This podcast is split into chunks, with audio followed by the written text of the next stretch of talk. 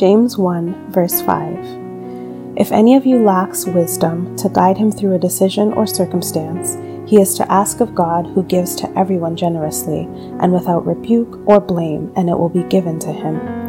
Oftentimes, when life leads us to detours and crossroads, we find ourselves looking to other sources, whether it be people, places, or things, for directions and answers to some of life's questions.